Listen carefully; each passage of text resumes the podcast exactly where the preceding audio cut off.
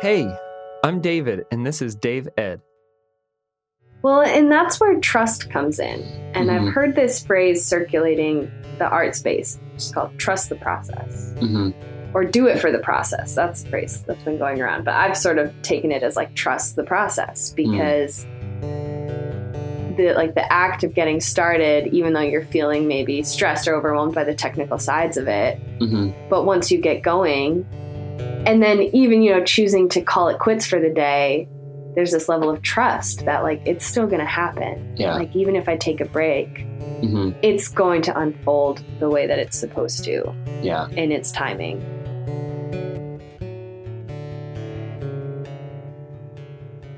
There are people in my life that light me up.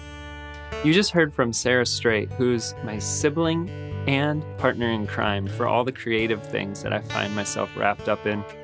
I'm constantly sending her things to show her that are in the early stages of development, and she inspires me to make beautiful works of art. We talk about being focused on the process rather than on the results when you're making something that means something to you learning to trust that process. She's going to share a new poem that has never been heard before, and how the journey of the creative process reflects the journey we all go through in life. Join us as we talk about following our curiosities and see what's possible.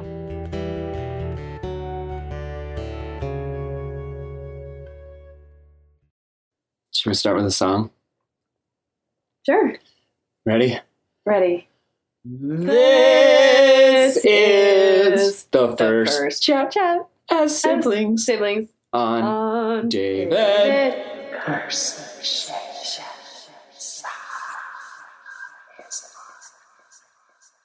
Okay, so um, my sister and I have been rehearsing that uh, intro for 20 26 Six years. years what Yeah. Wait. What? Ah, that just shatters the thing where, you know, we always say that we're twins because we just totally said different years. But nobody knows how old we are. So, yeah, Right. we're, we're both 28 or we're both 26. Or we're both 26. Or we were trying to add in the fact that we weren't talking till we were toddlers, so you had to Yep. shave off a few Yep. years So, into the number of years we've been practicing. We might We've be only been twins. practicing since when we could talk because we couldn't have practiced this before we could talk. Unless you were mimicking my screaming while I was a baby.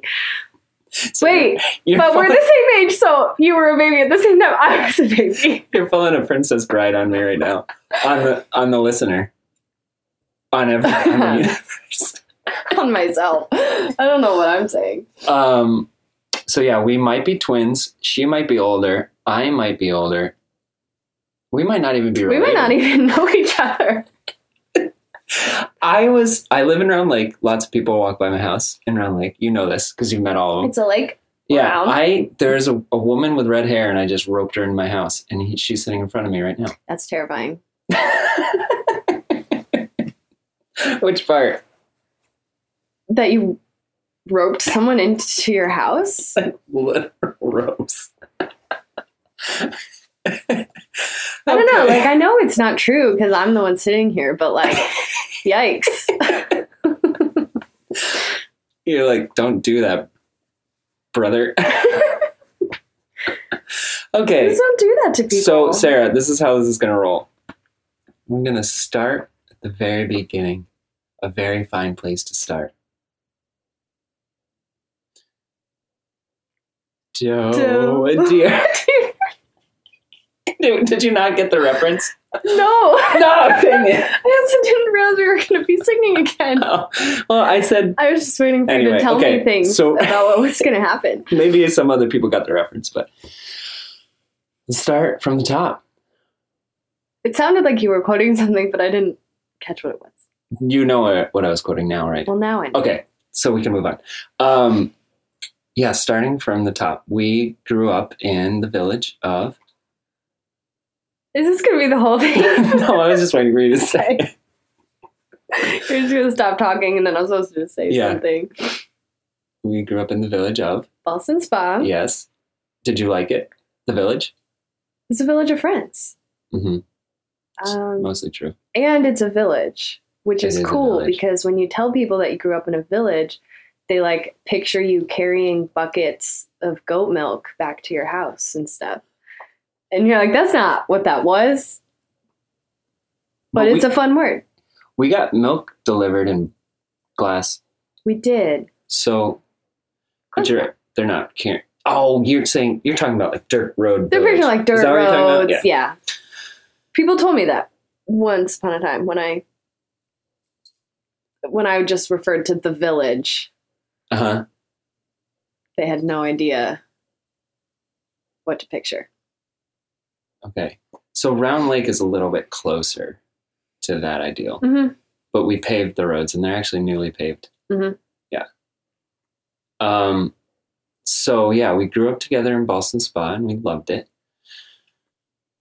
And I think where I'm headed with this is there are things we want to cover today, and I guess what we want to cover is the trajectory of your life specifically. Whoa. Okay. So I think let's I don't know just why, but that sounds intimidating. but glean the things- for it. let's glean the things from the beginning that have brought you to all the things that you that light you up now. So Yeah. were there were there like little like what did you do as a kid? What did you do? What were your, the things you enjoyed? What were the things that made you go yes? Yes. It's funny. I feel like this is a good place to start because, as I told you earlier this evening, I'm never not thinking. Hmm. So I spend a lot of time in my head and in my thoughts. And as a kid and into my adulthood, I've never known how to just purely enjoy something without also over analyzing it. So I'm trying to remember back to just being a kid and being and enjoying something. Like I, I want to say I enjoyed drawing, but I also every time I sat down to draw, I was like, I'm not doing this right. or like every time I go to do anything, my brain's like, no, you could be doing this more right than how you're doing it. Or you could be enjoying it more, or you could be thinking about it less. And now I'm just thinking about how I'm thinking about it. So have you done work on that to understand what that voice is? yeah, definitely. Like can you name what the voice is? I don't know that I can name what it is or why it's there, but I have done a lot of work to just turn down the volume hmm. That's cool. and just let go easier. hmm But I think some images that come to mind when you ask me that question of what I enjoyed as a kid, images of just running around in the backyard, Mhm. being outside, Yeah. and being physically active in a way that's just for play, hmm whether it's, you know, skateboarding up and down the driveway or scootering or like playing tag in the backyard. Yeah. I don't know. How about you? Did you like yeah I- yeah no that resonates like the freedom to just experience the day to experience the people that you're with yeah like we grew up in a really special place on a dead end street with a bunch of room to run Mhm. like we didn't have to worry about the road we didn't have to worry about like the woods but it, we had an enclosure of like a an, a surround of trees Mhm. but it wasn't like wild woods Right. where Right. were like things that are going to hurt us. So I think that that set us up to we you and I just don't have like the same anxiety. I feel like that some other folks might have that like we didn't lock our door in Boston Spa. Yeah. we- Yeah. you it's know. true. Like you don't never lock the car doors, never lock the house door. Yeah. So I mean, we still Yeah. experience like low level anxiety, but we don't have that like we're always looking over our shoulder thing. Like so, and I I do think that that's contributed to Well, give us space to do things that we want to do. True. It's interesting though, when I experience other places, I feel like I have an awareness that I maybe should act more vigilant and I don't necessarily know how to. Right? Like I'm aware that I have this trust that everything's just going to be fine and maybe I shouldn't or I feel a little underprepared for other corners of the world in some Yeah. ways. Constantly, I'm out, and people are like, "You should be careful about." Especially because I live very. I'm like here. The village is outside of my doorstep, hmm so people are constantly like, "Don't let your kids talk." Okay, Okay, so people and then it, and then you. It so even be, people in your Oh village yeah, yeah, come from that place because this is a very Yeah. safe right, corner of the world. right. But even yeah, I mean, our favorite song right now by Paramore. What does she say? To, you know, Hayley Williams. Yeah. Which one are you talking about? Turn This- off, oh, turn off, right. turn off. Turn off the news, but also the the song "This Is Why" they just put out is all about this is why Yeah, yeah, I don't leave the house. yeah. We just are in a culture of it's like fear Yeah, stoking. fear. Mhm. No, yeah, and I think to not even just beyond the our the physical location of our house, I think the perspective of our family was very like silver lining, Yeah, almost rose colored glasses, where often Yeah. we weren't talking about what was wrong with the world. right. We were just kind of ha- happy to be Mhm. happy. Yeah. There was, I mean, it's definitely a coping mechanism to just be like, It It's fine. is. It It's is.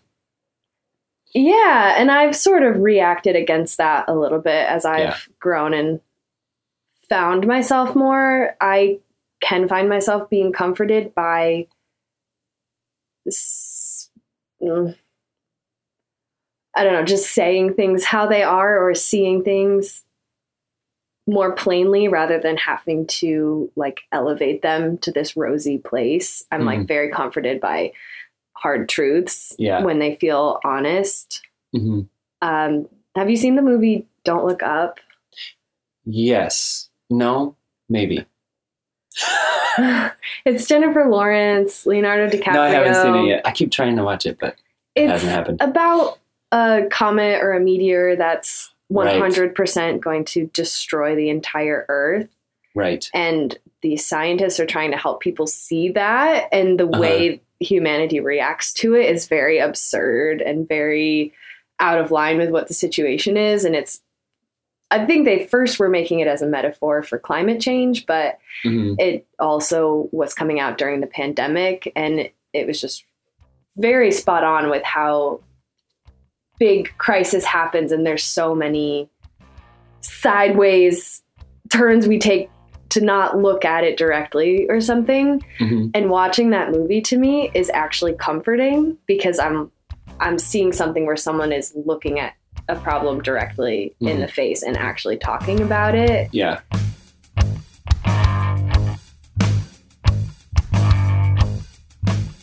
fear. We live at a time where anxiety is at an all time high, and global climate change is one of the leading factors of that. It's easy to feel hopeless and not want to stare this issue right in the face, but there really is hope. There are companies that are changing the game when it comes to the way that we live our lives. Arcadia Power has been one of the best decisions that I've made to know that I'm doing something to change the way that I consume energy. When I use energy, I'm getting it from clean sources. If you'd like to check out more about Arcadia Power and how they can supply your home with clean energy, visit the referral page on my website at davidstraight.org.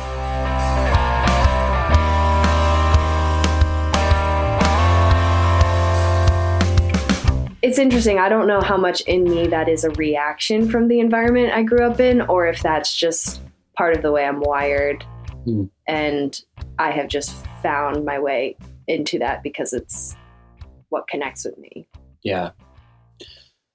Yeah, I hear you. Because my personality is like, I'm just going to hit my anxiety and my all the things that make me sad with high amounts of energy and just skate over the top of it. So it is, like you said, to watch something where someone stares like an asteroid in the face and says, This is what we have to do. Like, and calmly. Uh, yeah, I need to watch that. Been wanting to see that movie. Especially now that, you know, Becca and I are in the fire department, which is a whole other thing we'll get into a different time. But it's uh yeah. It's nice to be like 30s and realize that and like we've just experienced so much loss. Yeah. Like we you and I experienced huge loss and then the world experienced Yeah. losing people. And I don't know, that like matures you really, really fast. Mm. You know, you just start to, you know, remember that all of life isn't the dead end street with no fatalities. Like. At any point, a semi truck could just come down that dead end street and just blow your house up or something. You know? Yeah. I mean, it's the the biggest lesson in letting go. Hmm.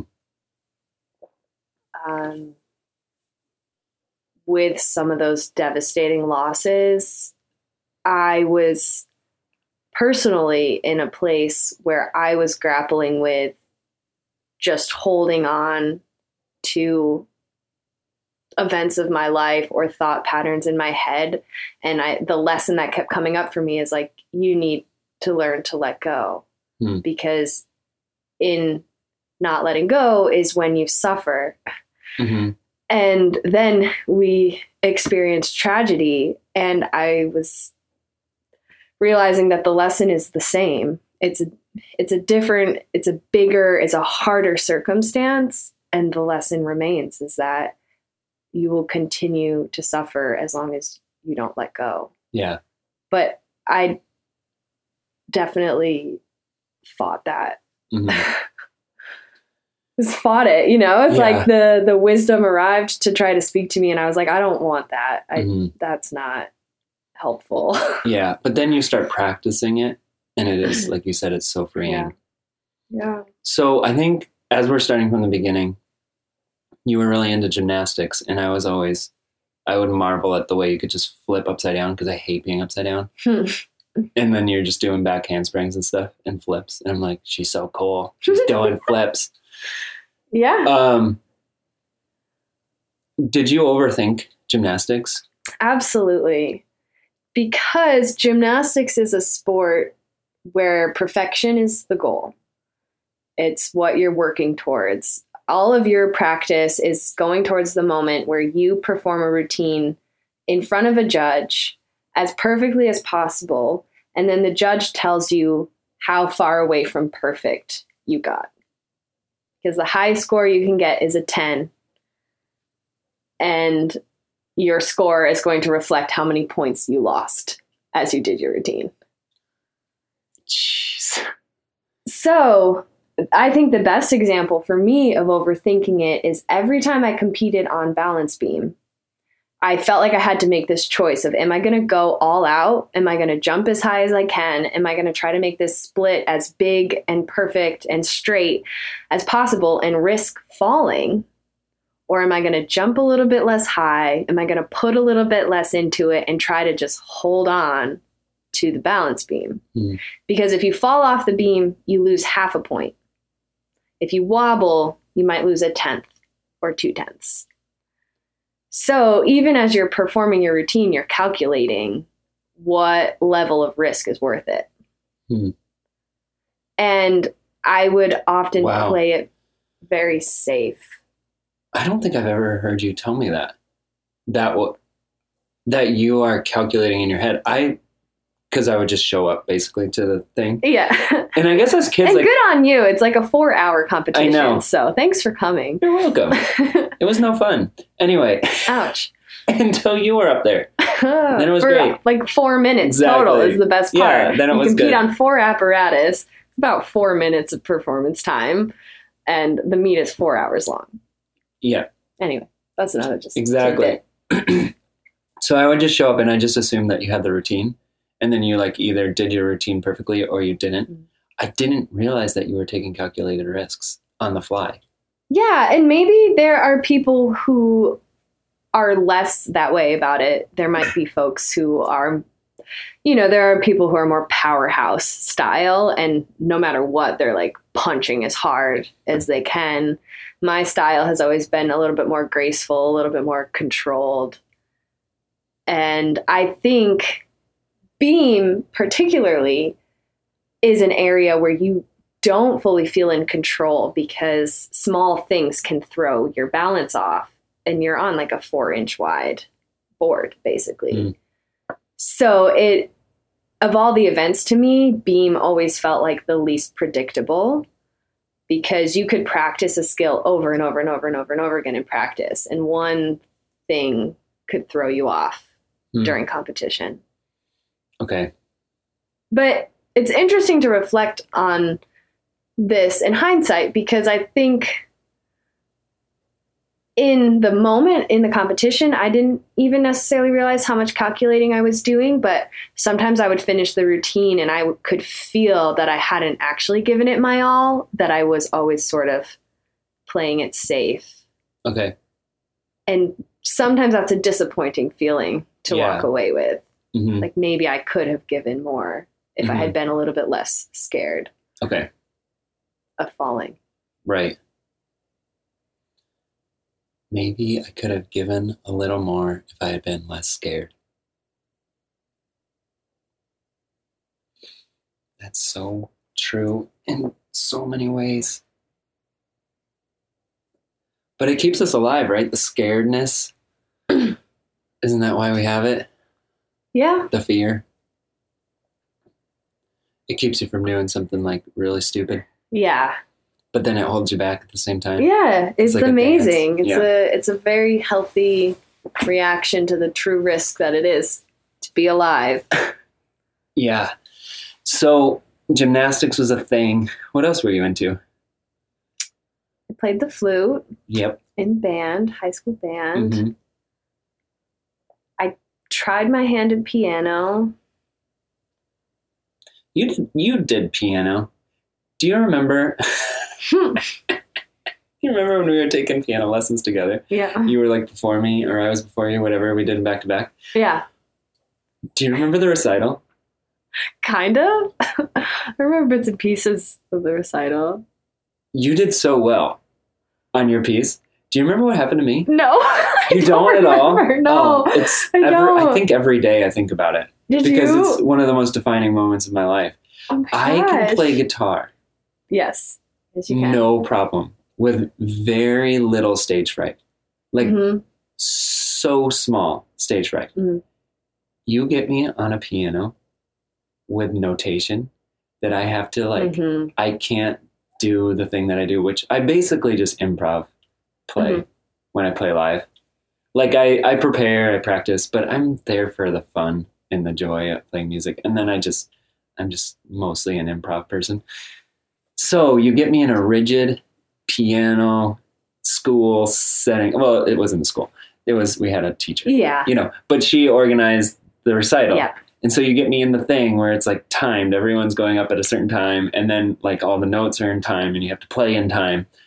I just locked and i couldn't recover from that Hmm. she it was a cool like the songs were cool but they definitely now that i've figured out who i am in my voice and in music and um, on the guitar and then especially when i sit down to a piano like i know my how how i'm going to make that instrument sing Mhm. um it was not that and now i know i just reflect on it like constantly like every week at least one time i think about just locking freezing up. yeah I don't remember that. which is good. That Yeah. means it wasn't like Yeah. which this is you saying that is something I say all the time because we're so scared about what other people think. Yeah. Nobody cares about you. Nobody cares about you Nobody is as obsessed with you as, as you, you are. are. It's true. All right, I'm just going to stop recording. That's it. That's it. We got there. No, nobody cares about you. It's true. We are only 100% of the time thinking about ourselves. Yeah.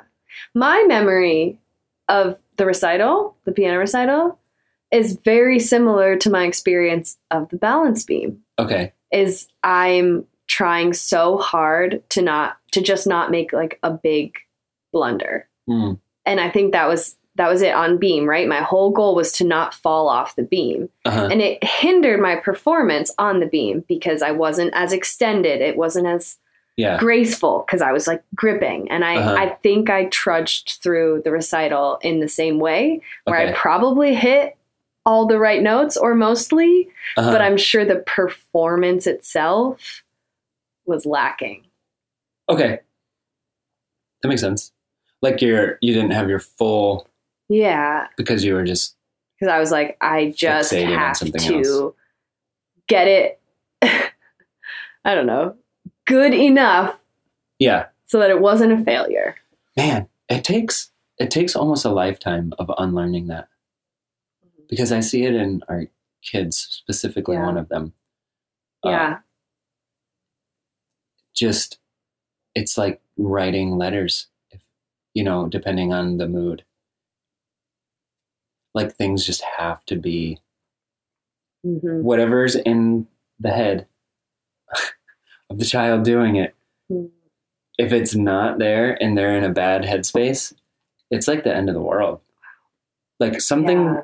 that you know and Yeah. when you're outside of a person experiencing that you can see how how how insignificant it is but there's something about our brains when we are locked into something but I, I, I, I have learned from just some of the people I've listened to that those things that make you sad and those things that cause strong emotions, like you do need to sit with those because it means that it Mm, matters to you. Yeah, absolutely.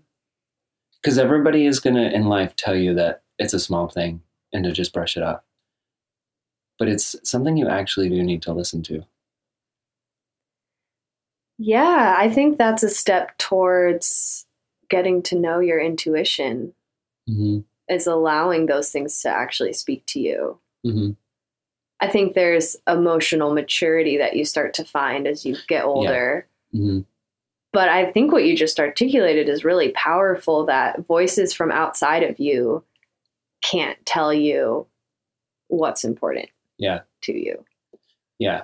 And like you said, you mature so that you socially, your reactions are socially acceptable. hmm because it does when you are experiencing a strong thing it changes the dynamic of every Yeah. human around you Yeah. and animal all the sentient beings say what's going on Yeah, it, yeah, happening? it's amazing how much one person's energy yeah can affect a whole room. yeah Yeah.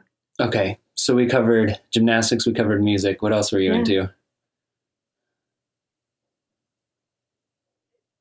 I think creativity and just making things. I've always enjoyed doing things with my hands, building stuff, um, trying new mediums. So I think my creativity has played out in a lot of different ways. Like I used to play with my nail art in high school. I started like trying to draw on my nails or um, always just kind of like doodling in the margins of my notebooks or just practicing my cursive lettering.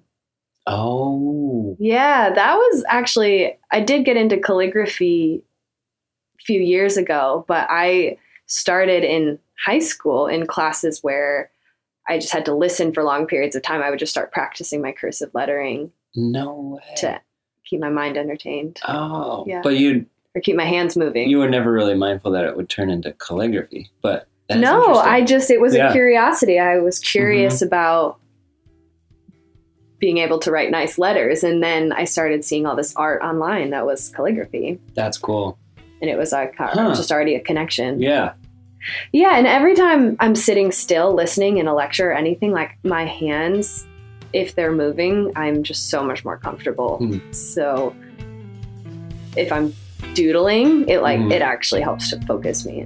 yeah Like, Are you a doodler like Sarah? Is there some sort of hobby that you would love to turn into a career? Well, a website is the best way to make that real. You can broadcast to your audience in so many powerful ways by hosting a website with Squarespace. As a Squarespace Circle member, I can extend a discount to you off your first year of website hosting. If you'd like to learn more about website best practices and what it would take to launch a website, visit the referral page on my website at davidstraight.org.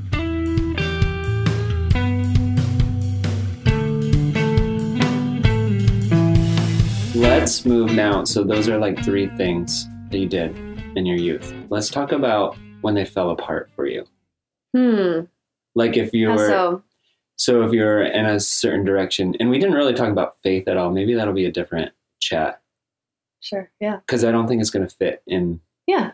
those three boxes that you just kind of articulated. I think we'll do a whole. Yeah. That's. I want to do That a loss. Totally. Yeah, I want to do like a a loss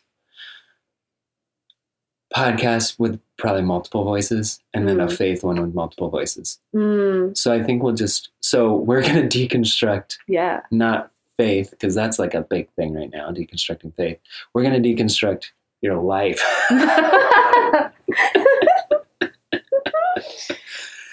yeah. Oh, light stuff. Light stuff.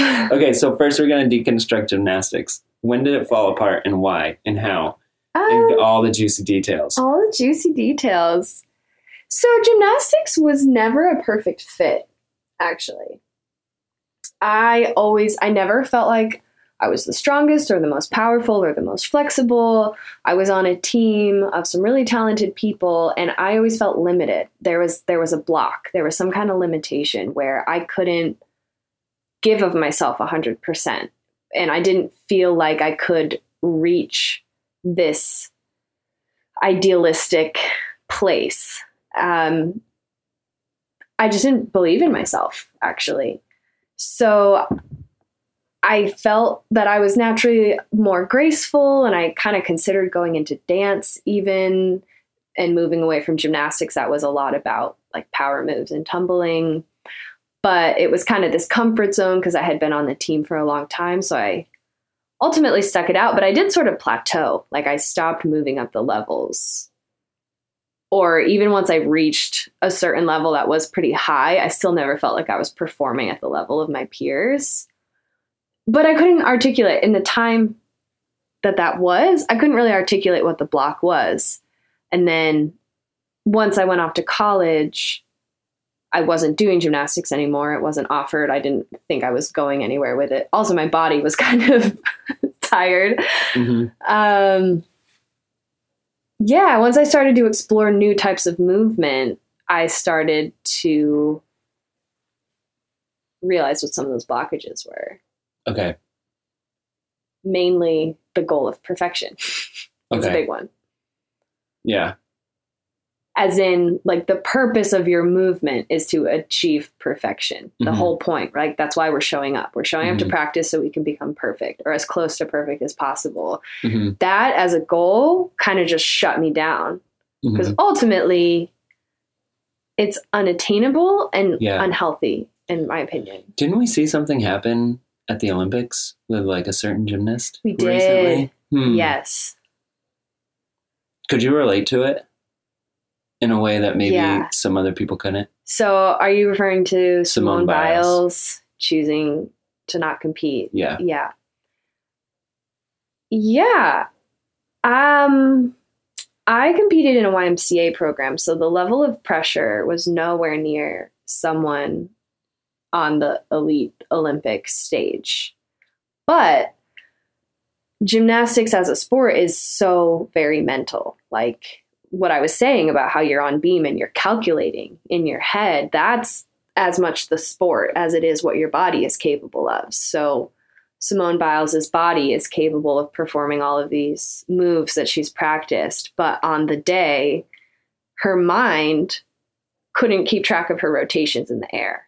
And so she was actually at risk of injuring herself Hmm. because she was experiencing something where she was losing her sense of rotation in the air.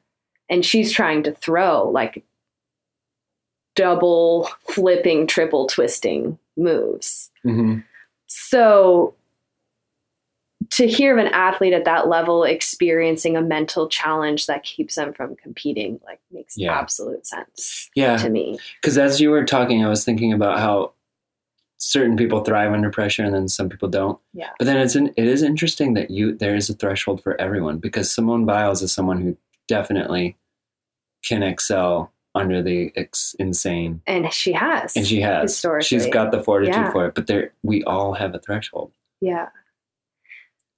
Yeah, and because I've had this relationship with my mind and this feeling of overthinking often, I have come to find more enjoyment in any activity that I do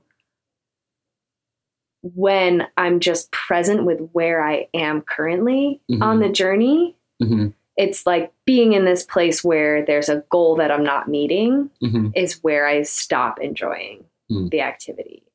Yeah So the whole premise of even the Olympics Mhm. is it's this one moment happens every 4 years.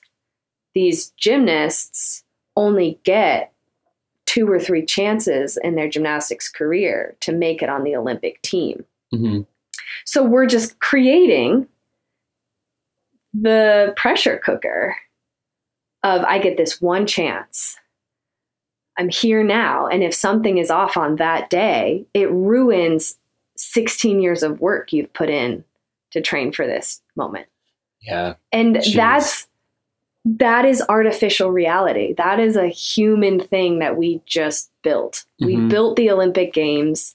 We created those stakes yeah and our body has to undergo that pressure but it's not real like it's not real life like or it doesn't have to be right it's just a story it's just a story Yeah. it, it is the mind game Mm-hmm.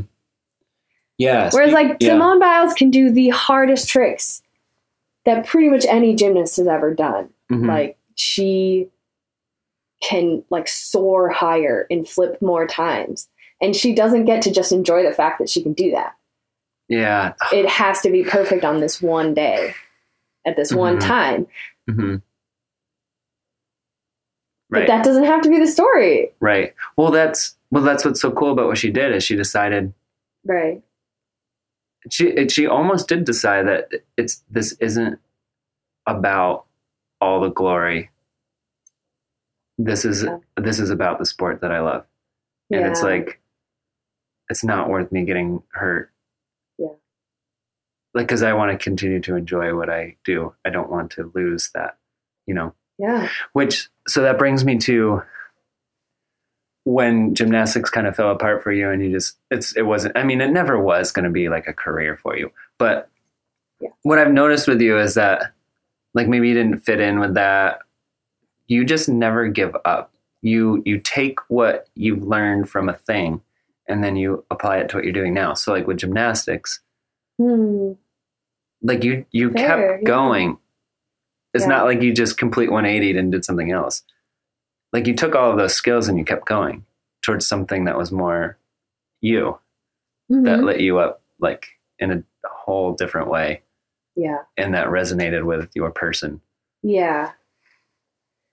which what is that because not Yeah. I was like, do you, are you asking me to talk about what that Uh-huh. is? yeah because i'm not gonna say it you gotta say it All right. Yeah. So that's what's been very fun about approaching new things as an adult because those lessons from my experience as a younger person, I've been able to approach new things and have a frame of reference to go back to. So, well, I think a stepping stone before what I'm currently doing now was so a stepping stone not a stepping star yes. okay Yep. Oh boy. That's a deep reference. It's fine. you could call it a stepping star. Why not? yeah no we're gonna call it stepping stones Okay. All right. So once I started to practice yoga and the focus of the yoga classes I was taking was to be present with your body with exactly where it is today. That's very different from the experience I had with my body in gymnastics. Hmm. In gymnastics, we're stretching and we're warming up, and my split wasn't all the way straight yeah or I couldn't bend into my hamstrings very well. My hamstrings were always very tight, and so hamstring stretches were painful My Mhm. splits were painful. Mhm.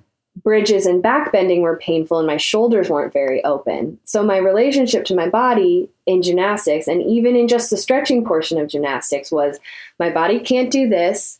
I'm not flexible enough, and this hurts. Oh my gosh, that makes me so sad. Yeah. And Little in a Sarah yoga class, had to process all of that. Yeah. Yeah. And the stretches just, depending on where you practice, because I had experiences at gyms where we were stretching up against the wall and you had a partner, you're in a split, you're up against the wall, and your partner lifts your back foot so that your back leg is making a 90 degree angle and make sure it's pressed against the wall. And the partner is there because it's going to keep your body in that position. If your body can't make it to that position, well, you've got a partner to just push your leg against the wall and it hurts. Mhm. But there's this intensity to gymnastics training where, like, that's how you get to where you're trying to go. And Uh-huh. remember, where you're trying to go is perfection. Wow. So you're always working at this place of intensity and the pain just comes along. Wow. So you took a break from that type of stretching Yeah. because Oh, yeah. it's not like you started different m- modalities of movement right away after gymnastics. No, not at all. I didn't do anything Yeah. regularly No. for like four years. So you basically turned off that part of your life for four years. Yeah.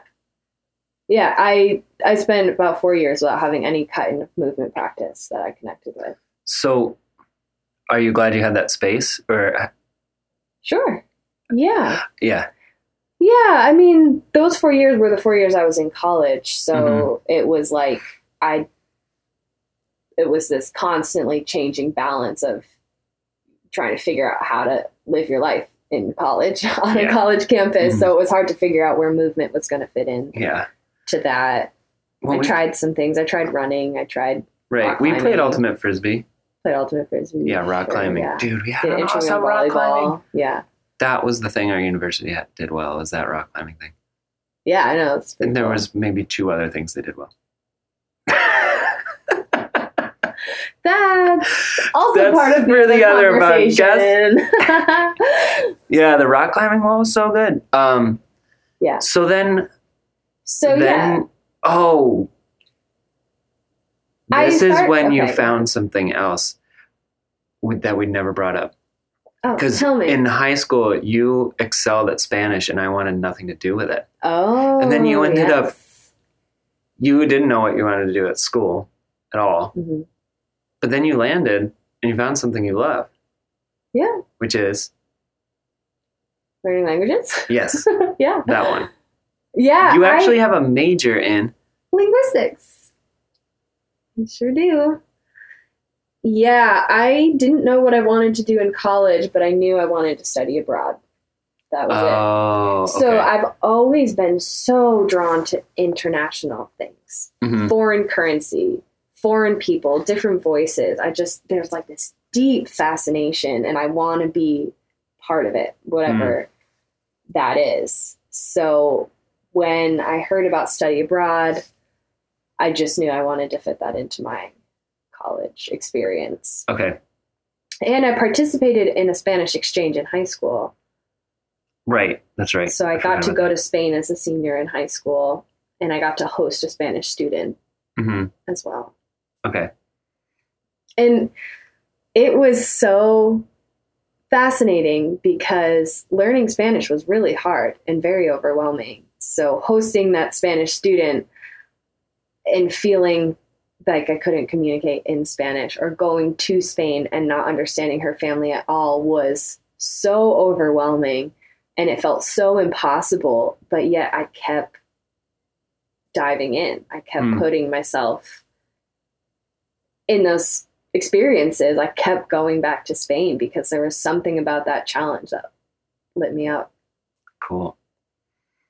Yeah. Which, in terms of nuggets of wisdom, that's something I have found in life is that life, it's not about not facing challenges, it's about facing the challenges that you want to just keep Mm-hmm. keep going with where like the Mhm. challenge comes up but you have the fight in you Okay. to keep going Yeah, that makes so much sense because otherwise it's like you don't have the the drive to push Yeah. through it. It's like there's something there Yeah. that's driving you, There's nothing and the challenge is just part of it. hmm Right. You can just deal with it, or you don't even have to deal with it. It's almost like the problems aren't a problem. The problems are just the stuff. Yeah. like when I when I before I went to study abroad, so my study abroad was going to be a full semester, 4 months. And I didn't know anybody over there. I didn't know if my Spanish skills were strong enough to communicate with my host family or to navigate the city, and I was just so excited Hmm. to go Mhm. because I knew I was doing something hard and I was just so excited to say that I could That's do awesome. it. Yeah. I remember that time because at that point in my life, I would have been like pretty nervous to go somewhere where I couldn't speak the language. And I was like, my sister's going to do that. And she's like, yeah. oh, I was about to say how our age relationship together. I'm not going to say it now. But anyway, uh, just, yeah, I remember being so proud of you.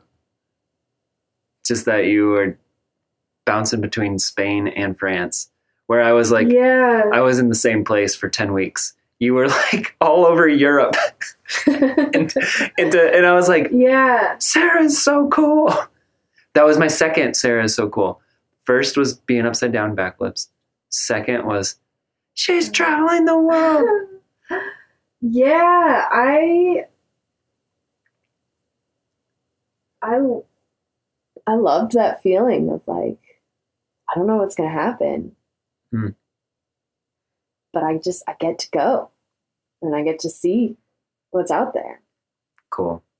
And it was exciting to find something that was hard but that I liked Hmm. because I think I've experienced a lot of times in life where something has felt hard and it has just made me feel less than Mhm. for some reason but this was a hard that I was like but but I can do this but I know I can work through this Cool. Yeah. So then, how did you talk about how many times you went totally? I went to Spain. I was on a two year return period for Uh-huh. for a while. So yeah. my first trip was in 2011 in high school. In 2013, I returned to study abroad for a semester. In 2015, I returned for a summer session where I completed a Spanish degree. So I had graduated with linguistics, but then I wanted to add the Spanish degree. I needed like two classes, and I chose to go back to Spain to do that. And then I went back in 2017 to live there. Right. Okay. So I moved to Lugo in Spain in 2017, and I spent two years teaching. Yep. And you got paid so well. I mean, You know what? I survived. no, you you did more. You you thrived. You figured it out really well. Because you were just you were thriving. You were like picking dates off trees and oranges, and you were walking around, and you would call me and be like, "I just walked." I did so much walking. You're like, "I walked. Which brings us back to the yoga because the whole reason I started That's practicing right. yoga was that my hamstrings were tight from all the walking. Oh so my no yoga way! journey began in Spain. Oh Yeah. no way! So what did you do? Just look up my hamstrings are sore. What do I do? No, You just I just looked Google? up yoga, and I was like, "This is a thing that people do, and it involves stretching." Okay, so in your brain, Yeah, before you looked up yoga, what did you think yoga was? stretching. Just thought it was stretching. What about the spiritual side? What did you I think didn't yoga know was? that. I didn't know that was part of it. You didn't know that the spiritual side was part of yoga. No, So you literally thought yoga was just stretching. Yeah. I I, actually thought it was like Pilates. at this point in my life, that was like so many days ago. I don't remember what I thought about yoga, but I feel like I probably had the same. I probably just I just didn't care Yeah, to really think harder about it. But I remember when I first heard what the definition of the yoga word is, it just like blew me wide open. Um, yoga as unity. hmm like uniting your breath with your body and everything. Chitta Vritti Nirodha. I knew you would have the Sanskrit right when I needed it. Yes. Yoga is the stilling of the changing states of the mind. Yoga is the chilling, The stilling. the stilling. Wow. Maybe I said chilling. I no, I think I'm gonna cut that part out. that was embarrassing. the chilling Why of the I say- coffee in your cup. Why did I say? No, I'm gonna leave it. Um, What did I just say? That's not even a thing anyone's Okay, said wait. before. yoga is the stilling of the. Changing states of the mind. Yoga is the stilling. Yoga chitti, chitta, vritti, nirodha. Stilling of the changing states of your mind. Mm-hmm. Those are words in Sanskrit that mean stilling Yeah. states in mind. Yeah. Very cool. So you started your yoga journey because your hamstrings were tight. And then what did you discover? I discovered the approach to movement that I had been looking for, where the point of practicing is just experiencing the present moment. It's experiencing your body. And teacher after teacher in these videos on YouTube would just say, maybe your knees are straight, maybe they're not. Maybe Mhm. you can touch the the ground in this pose, maybe your hands on the block. None of it matters. Mhm. Don't push yourself to the point of pain. And breathe into it. And just keep going. It is wild how polarly opposite that is from your stretching experience at the Mhm. studio that will not be named.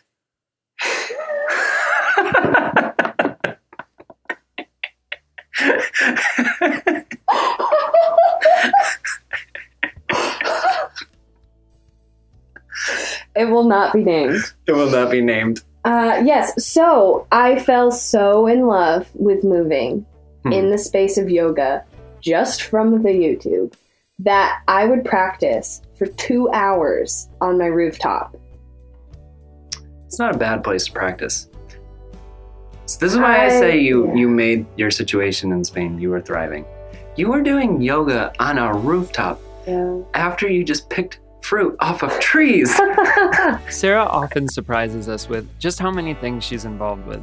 Along with her watercolor art, she recently became a certified yoga instructor. If you want to stay up to date with her art, check out sarahstraight.com. If you want to check out all the other things she's up to, she's on Instagram as at Sarah E. Straight. you also discovered something about yourself there where you realized you didn't love teaching languages in traditional settings. Am I correct? Or would you say that a different way? um, Because what were you doing when you were there? I was an assistant English teacher in an elementary school. So I did two years. I experienced two towns of Spain on opposite sides of the country. Did one year in the Northwest in a small town in dairy country, and I did an, a year on a in a small town on the coast of the Mediterranean near Valencia. So they were two very different places, but I was part of the public school system in both places. And I mean, it gave me a lot of thoughts just about education systems. And I was on my yoga journey. My second year of Spain is when I really was diving into the yoga. That's when I was, that's when I had the rooftop apartment and I was just practicing daily. And this the space and the opening and the expansion I was feeling for myself personally in the yoga practice, it, it started to kind of just make some things make sense to me of how how I can move towards achieving the things I want to achieve I need to be held and supported in that way. I need to feel safe. I need to feel like I don't have to push myself beyond what I can give, you know, not pushing to the point of burnout or pain, to just Mhm. feel like everything's okay, like to be reassured. And so that's like happening for me in this really big and exciting way. And I'm actually achieving things like I'm holding handstands and I'm like pressing up to handstand, which Mhm. are skills I worked on in gymnastics. And I didn't have the strength or flexibility as a gymnast Hmm. that I did once my yoga practice was directed by me at a pace that felt good to me. Hmm. So then I would go to school in the morning and I'm just watching the way that we're asking sixth graders to sit still and hold pencils. wow. And we're in a sterile building that's just hmm it feels sort of lifeless and my my mind was just spinning constantly because I as an assistant teacher and as like this foreign person who wasn't an official teacher there was a lot of moments in the class where I wasn't actively participating. Hmm. So I was just watching the way the system was affecting the kids Okay. and the behavioral challenges we were facing or the way that their bodies just needed to move more than we were allowing them to move. Okay. So all these things I don't I don't know if it was just like if it was teaching the language specifically or just being part of that system but something just didn't feel right Yeah, about it. that makes sense.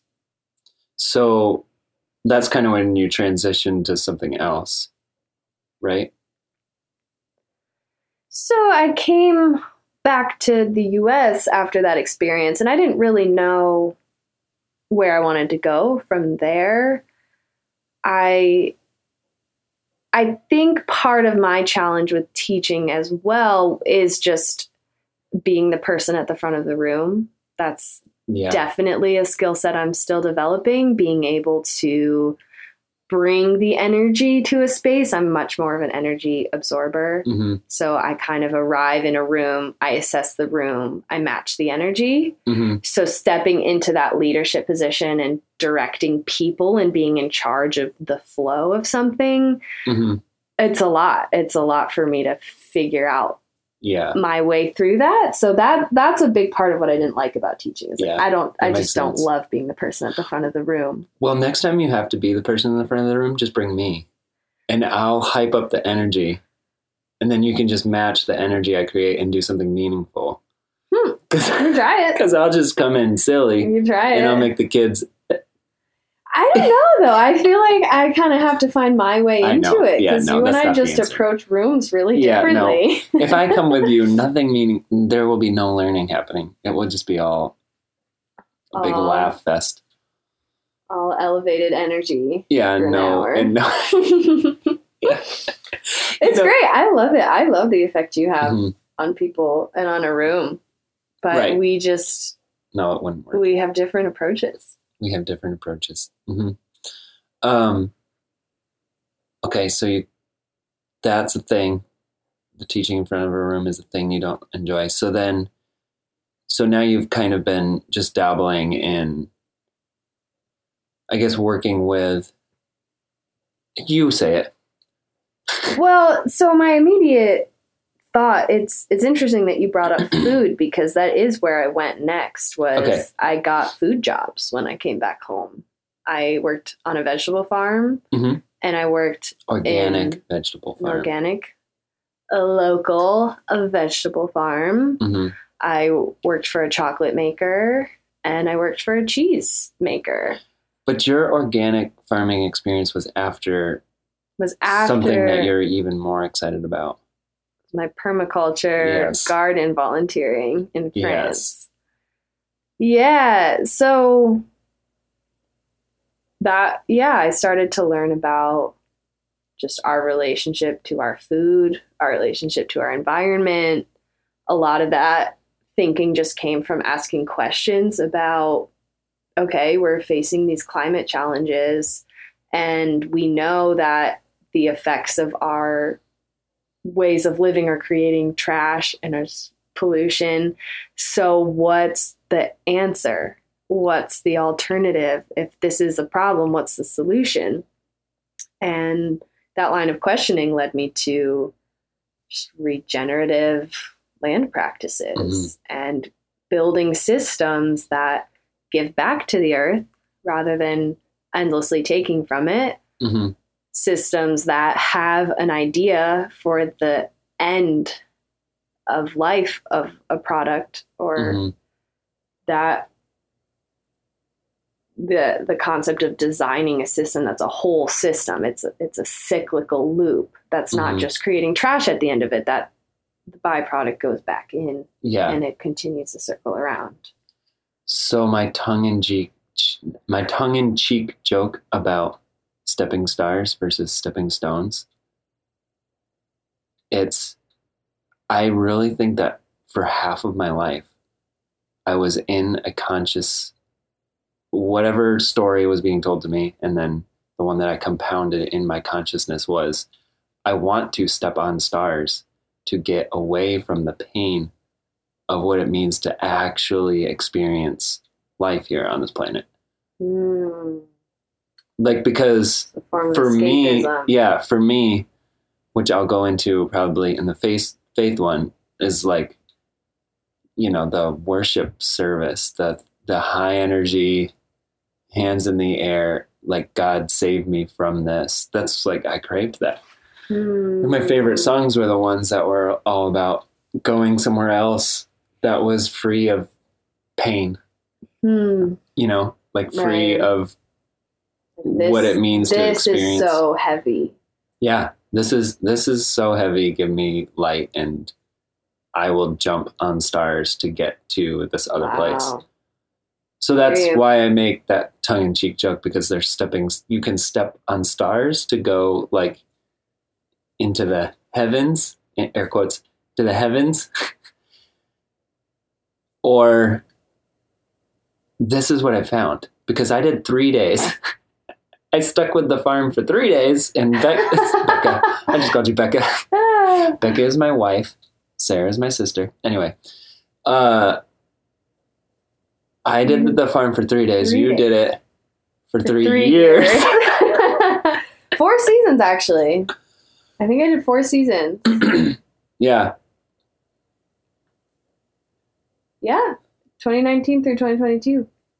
And I would have done it longer, but I think I, I realized in three days what you realized in three years that, uh, like, being the one working the soil might not be the way that our bodies are built, yours and mine. Hmm.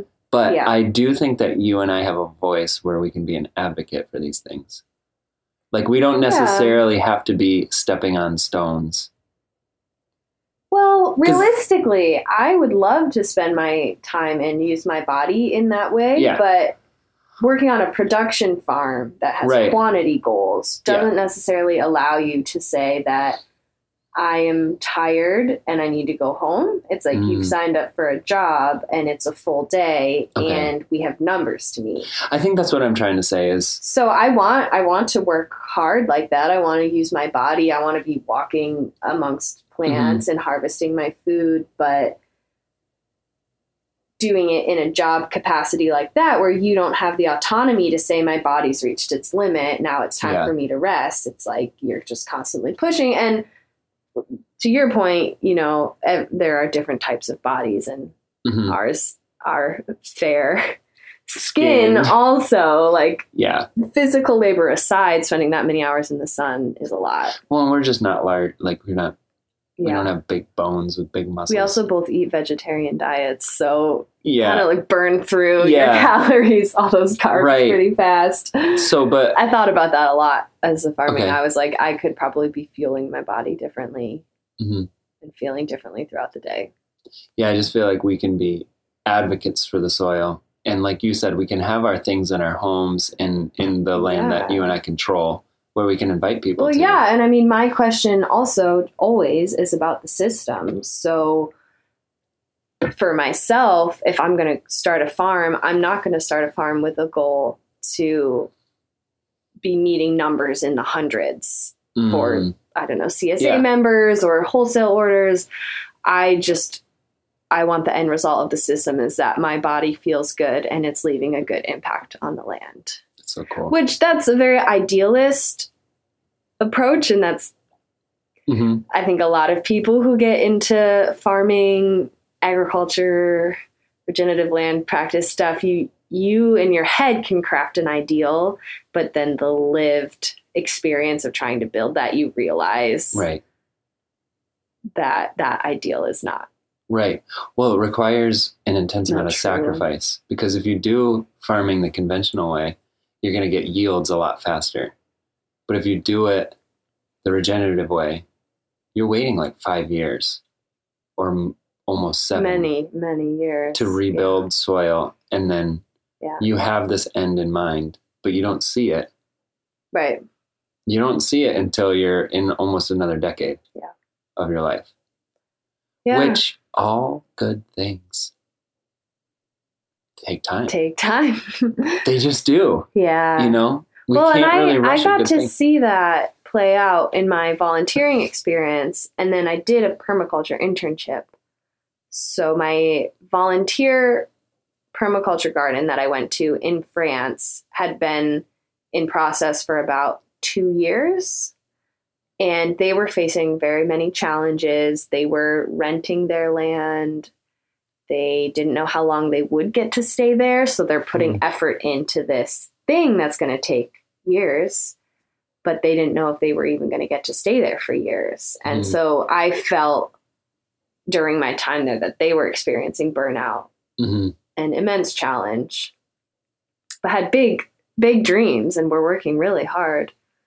And then when I interned, I was at a place that was eight years into their project. Hmm. And in so many ways, I was like, this is what they were dreaming of in France. Mhm. Like, there are things happening here that they were envisioning Okay. but still it was it was still small and still had a long way to go even being eight years in Wow.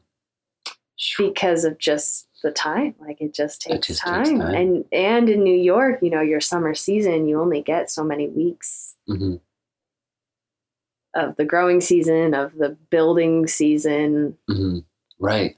Right. you have to kind of work fast and furious in the warm months when you have it Yeah.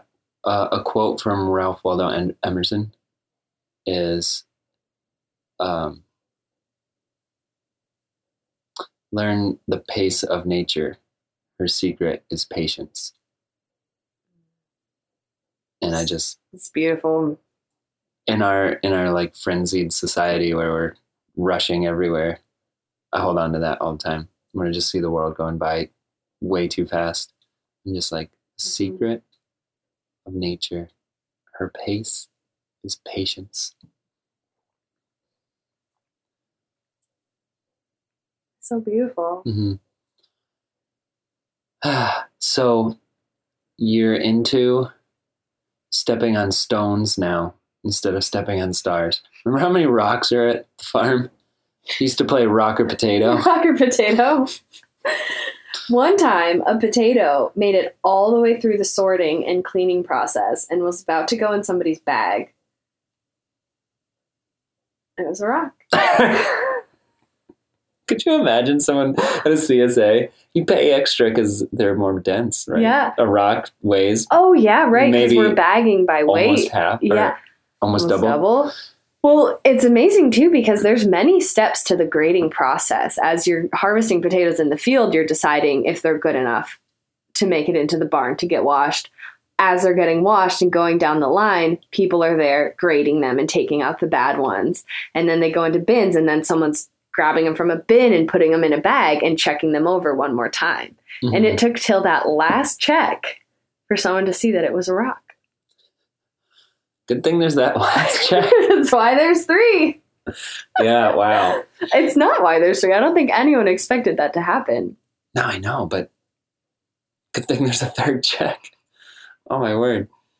Um so you're stepping on stones and now you're moving your body in ways that don't I don't know, moving your bodies in ways that are in alignment with who you are. So I feel like you deconstructed all those parts of you and now how are you reconstructing them? And what are you up to now? Yeah, I'm in such an interesting place with all of this right now because I really feel like I have gotten a lot of insight into who I am and what I like and what's exciting to me and how to just hold myself with more grace and care and be more comfortable in the world, but I'm also being really stretched right now. Um, I just completed a yoga teacher training. Yes. So I am re entering the teaching space with a new material, which is great and it's been a beautiful process, but I'm I'm at the beginning of that journey and I, I feel it really deeply that I have so much room to grow. Hmm. And I started to sell some of my artwork in a serious way last year. And that's something that I want to pursue more because I want to, I really want to share my creativity with the world in a meaningful way. And I want to have time carved out in my life to allow my creative process to unfold and to follow my curiosity. And hmm I have decided that I do want to build a business around my artwork. But again, I'm at the very beginning of that journey. So I'm Mhm. I'm in as I'm pursuing these things that are really exciting and important to me, I have to still fight with that Hmm. part of me that feels small, that feels like I haven't done enough yet, that Hmm. It's really hard and I'm rubbing up against just the challenges of that startup okay period. yeah So I've I've done so much growing and I know so much more than I ever did and I know who I am now and I'm still hmm and I still have so much more growth. Just so Mhm. much more growth ahead of me. yeah it's amazing like we can feel like because you know we were just talking about this taylor swift Mm-hmm. 30 what did you say she was 32 or 32. 30, maybe 33 Yeah. now. I don't know. So like she's our age, right? And you were just talking about how she was talking about the stages of her life. What were you saying? She's on her Eras tour Eras tour, right? where she's celebrating all of the eras of her music. I was like, she's in her 30s. Yeah. I mean, she's she's had all this evolution. hmm And distinct eras too. I mean, Yeah. her bodies of work are their own worlds. it's pe- it's hard for people in our age group to look at Taylor Swift and feel like like she did it, but we haven't done anything cool yet. Like she she's already like done it. You know? yeah, I mean, I think for people in her industry, they're terrified of hitting their 30s because they're not like the shiny new object anymore. Right.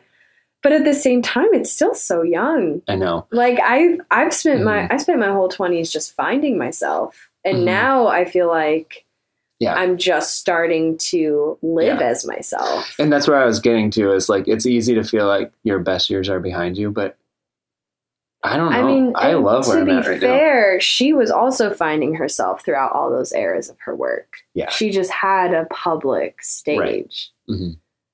which adds that extra layer of pressure to that journey hmm that I don't know that I would have Right. thrived or enjoyed. Mhm. Yeah. But I do still want to, to speak my voice into the world, and I do want some people to experience it Mhm. and to care. Yeah. And I mean, that's why we're doing this right now. We're recording it and it's going to outlive us potentially. I mean, once you make something digital, it never goes away. Especially yeah, if but you we put were it in just talking internet. about this today at work. Like, what if we just decided we didn't want the internet anymore? What if that just like happened? It could go away if we wanted it to. we should, we, why are we even doing this? We should be scratching this into stone. That's what I'm saying. We were talking about using paper maps and atlases today. But that Going back to the encyclopedia. that burns. We need to be scratching them into stone tablets like the Ten Commandments. yeah. And we'll make two of them and then we'll just be done. done, and then they can put it in the Smithsonian. Oh, but then they might decide that the Smithsonian isn't a thing anymore. Exactly. Humans, we try to None live. of it's real. we try to live forever. Isn't that crazy? yeah. We want this. What this awareness? What it? What? How do you? How would you say it? Because you've gone through the yoga training, you probably have better language for this. Hmm. Because the awareness isn't the thing that fades. What is it? This form. We want this form to last forever.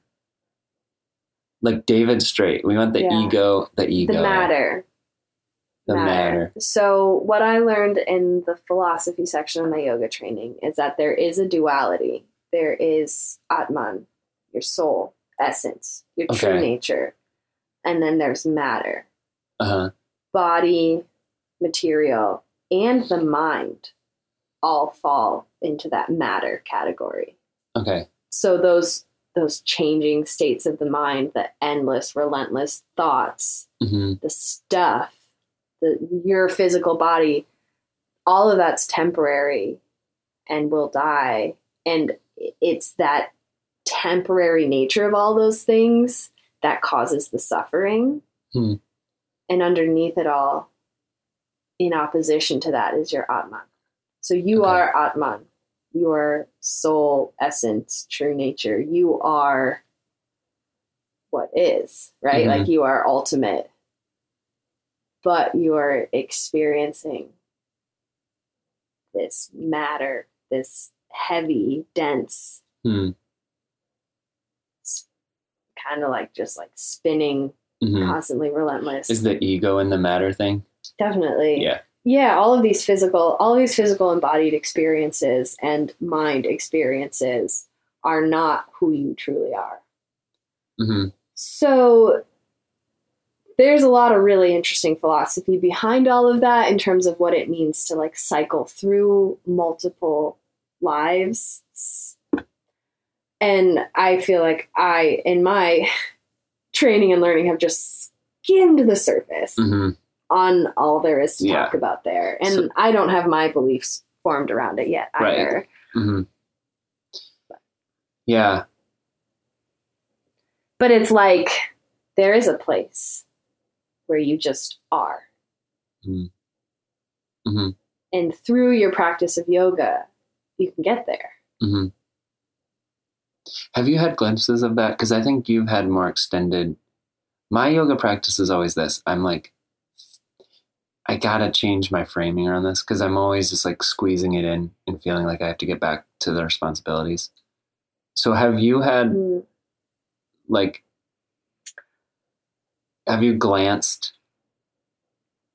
Um, it's a really good question. I have had some really deep experiences that have felt transcendent in some way. I have definitely felt like I have gone somewhere else during a yoga practice and had to like come back to the room. Hmm. But I I would say I have still felt myself sort of battling internally through it Mhm. also. I don't think I've ever felt this like release Okay. That like there is still some part of my mind that's like trying to hold on.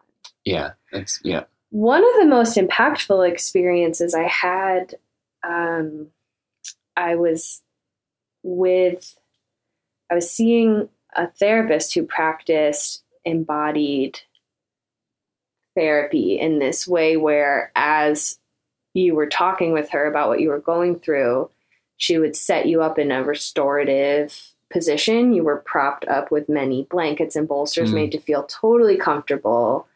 And she had you connect with your emotions and into where you felt them in your body. hmm And she had pillows that she would place kind of in the areas where you felt the emotion. So maybe it was like on your head or on your chest.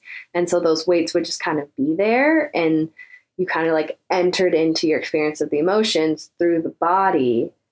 And as she was she was kind of talking to me about what I experienced, she asked me, "Where are you feeling? What you're feeling?" And as as we were talking, she told me this afterwards that she could tell I was like entering some other like energetic state and she Mhm. just like stopped talking to me and let me just go through it Mhm. and i i truly went somewhere Hmm. and i felt this one message that just kind of wanted to come through to me and it just said you are this supported all the time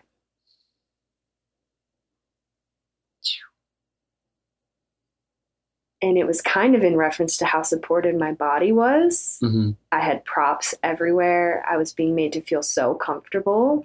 And there was this person here who just wanted the best for me and just wanted me to find healing. Mhm. And even as that message came up, some part of me wanted to fight it and say, no, I can't just relax into the peace of that. Wow. Something, I have to continue this suffering for some reason. So I don't know. That's that's probably not totally Atman, right? That's not me just existing Right, existing as I am, but I mean maybe it's a step towards that. But well, but it's the message. It's like you don't like I don't desire to go be a monk in a cave and just Yeah. seclude myself from what's happening. But yeah. it's nice to have those moments to remind you that the hard parts of life are not the thing. Yeah. That you really truly are. Like I mean we come from a rock that somehow has life on it. yeah. So it's just a miracle to be breathing. Yeah. I've just decided it's not to be made sense of. Yeah, right. And it's like, yeah, like life is really hard, but like you said, we are supported by the you you are existence. this supported all Mhm. of the time. Like, you know, all the science behind how many things have to be in perfect alignment for life to exist, and how many like stillborns there are. And then I just happen to have two amazing humans. Like, and then even with like, you know, like people who are born with disabilities and stuff, it's not like they're not a human. It's not like they don't have beauty. Like they're more beautiful than Yeah, I mean, and that's another opportunity to just experience things as they are. Mhm. Even experiencing people as disabilities as being as having fallen short of some mark right. means What's we're approaching humanity with an expectation Mhm. rather than just celebrating what shows up. Yeah. I mean that that's the stance I want to take towards life is to just Yeah. be excited about what's here. hmm and that's that's been the frame I've been trying to move through my experiences now Mm-hmm. as just entering entering everything as just a process of continual discovery Hmm. and to just be excited about what comes up Yeah. and then just arriving wherever I arrive so cool. without the expectation So you are you're following the discovery, you're following your curiosity in painting Mm-hmm. and moving your body. We didn't even talk about aerial stuff. That'll Yeah. probably have to be another circus thing. arts I know. Cause you everyone when I meet your friends and I say something about something you do, they're like, I didn't even know she did that. All of your friends are like, wait, what? or, or they'll see you post something online or just say something Yeah. and they'll be like, Sarah is doing so many things.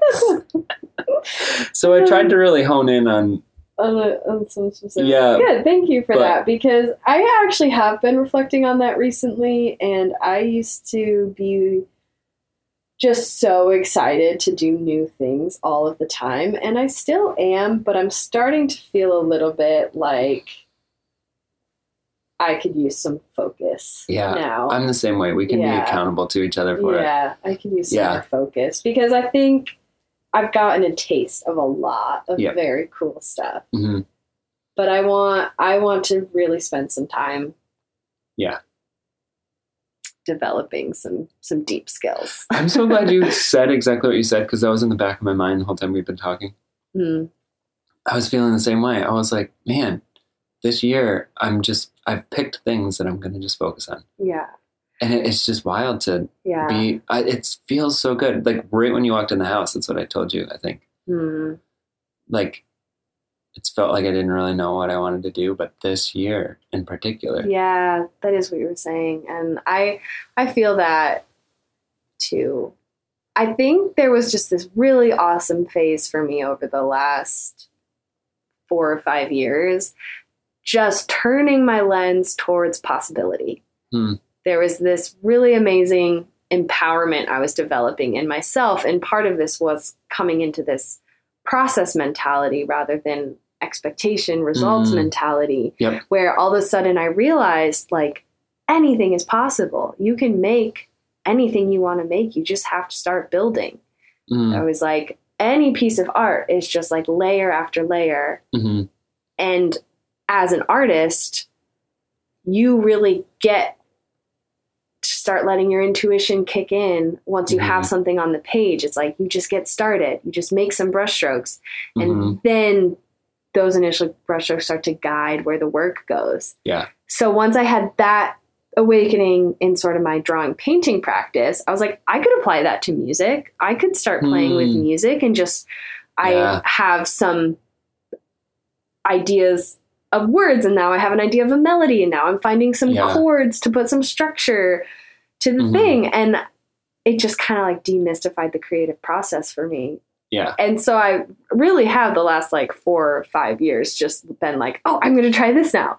Oh, Uh-huh. I can do this now. I can do anything, and it's Yeah. the world is so amazing. Don't you feel like because I'm the same way with all the things that I'm doing, I'm finding there's a lot of overlap to where totally. there it's like you said the the process part is the overlap Yeah. where it used to take me like I never would actually complete a thing because Yeah. it would just get too technically hard Right. but now I've learned that there's a process to everything and so I almost just come at everything the same way like knowing I'm not going to finish it the same day yes. knowing that it's going to take uh, maybe a month maybe years and i just i just get started Yeah. and then the the ones that are supposed to happen they end up getting done like my porch is a good example i didn't know how to do anything and i just got started on the porch and then it, it's mostly done it's holding yeah. it's holding up a roof so we don't get rained on which is good Yeah.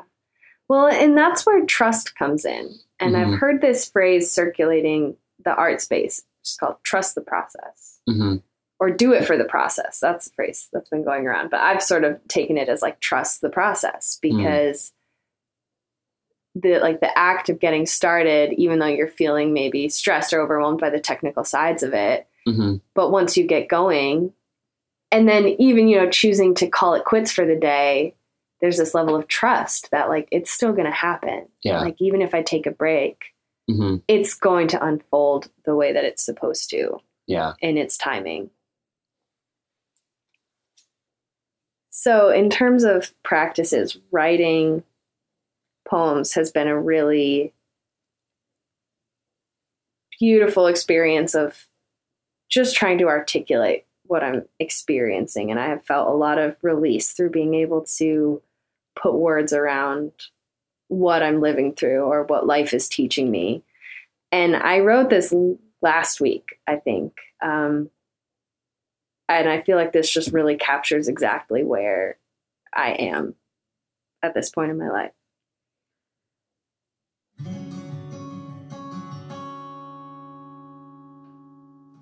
Fear and trust. I'm living from this place where I understand a lot, but I still don't know so much. And I feel so deeply true fear of vulnerability, of hurt, of loss.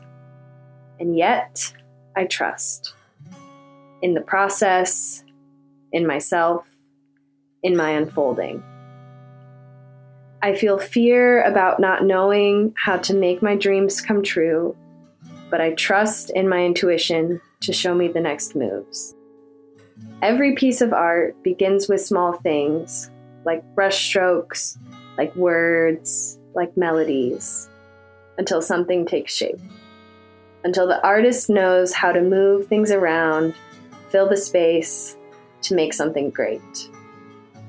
I feel like I have a lot to lose and a lot to gain. Maybe this line of my life will make a 90 degree turn and I'll have to find new things to hope for. And maybe this turn will be full of pain, like precious glass objects slipping through my fingers, shattering my grasp on hoping. Or maybe the other side will look like possibility, like bigger, better reality. I fear. I trust. Well, this has been really nice. Thank you for this. It's been fun. hmm